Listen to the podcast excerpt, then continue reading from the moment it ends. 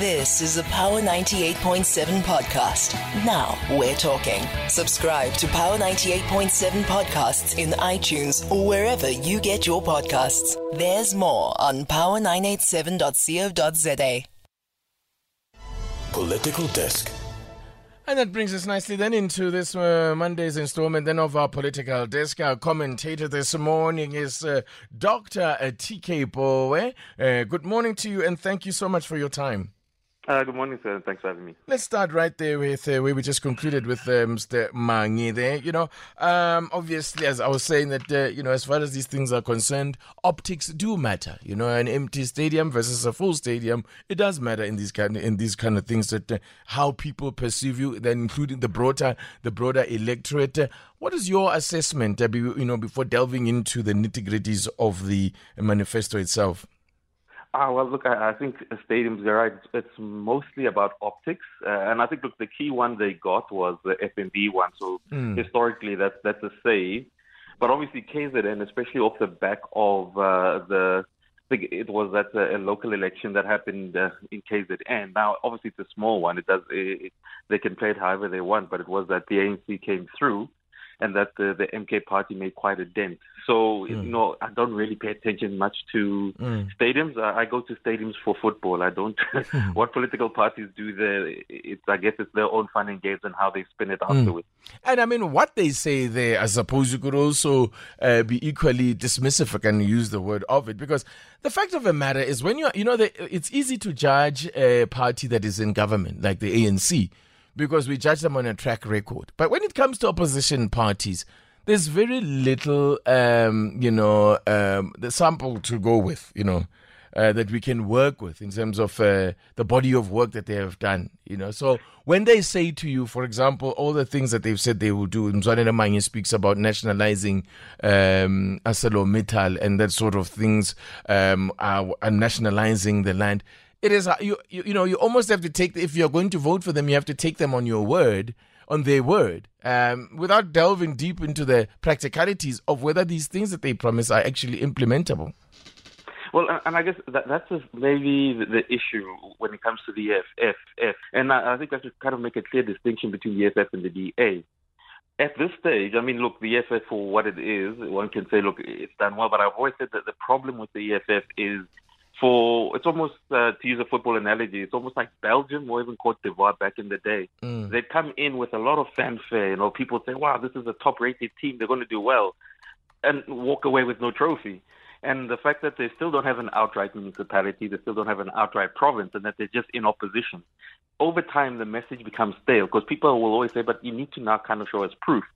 What the DA did well for itself is that they were able to get hold of the Western Cape and many mm. of the municipalities. So you can almost, they can almost say, look, this is what we would do. It's just that when it comes to certain uh, controversial issues of international politics and the economy, people are not quite certain with the with the DA. But I think uh, that's why I kind of see this election as a referendum on the opposition, especially a party like the EFF, because the questions do need to be asked to say, listen, if you could not take out President Jacob Zuma and the ANC and everything that they, they were perceived to have done, and if you cannot take out this president, then the question is when will you actually ever succeed and on what track record? Because the, the mm. lack of a track record over time, even in the municipality, mm. is going to make people start to ask. And South Africans eventually always start to say, look, let's find an alternative to that can look like they can win. Mm. Let's reflect now also on the State of the Nation address, which took which has another sort of uh, election speech of sorts, um, the, where the president delivered his, the SONA last uh, Thursday, which he used really to catalogue uh, the successes of the ANC government. Uh, I don't think that anybody could have been too surprised at the tone and um, thrust of that uh, particular speech. No, and I think you've actually you've hit it on the head. I think I didn't understand why people were surprised. At the end of the day, this is a governing party which, look, is a bit precarious, so he'd have to kind of run on something. But I think the, key issue, and uh, this is where maybe people are a bit taken aback, is to say, look, we you, we're not running on a 30-year track record. Mm. At the end of the day, people vote in a five-year to five-year, and I want to mm. say, what have you done? And it's when you actually read the speeches, there's actually only a line or two about what this term of the presidency is stated to be run on, which is I think is recovery. Something about recovery and uh, uh, I think re re something. It was the two R's, basically three. I just I can't quite remember mm. the other one.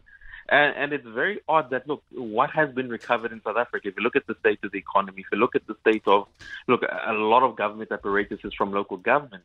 Many people are actually saying, look, what have you actually done? And you can't really run on a 30-year track record. I'm always reminded of a, I think it's an American footballer. He says you need to update your resume. You, what you did, what Mandela did, what Thabo Mbeki did, as respectful as you are to those presidents, that's not you. Yes, it's a one party, but people brought you in on a certain, I wouldn't say promise, but on a, yeah. on a certain policy position, and you can't put that. If you can't put that into the speech, there's a lot of more questions we need to ask about you. Mm.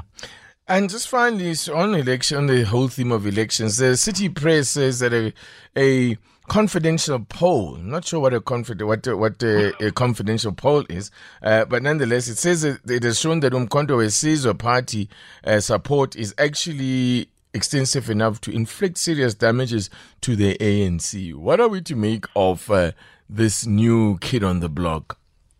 Uh, for this one, I'd ask you maybe if you could do, do the Mr. Jimmy Manyi laugh. I'm not quite at the state where I can do laugh. so, so got you covered.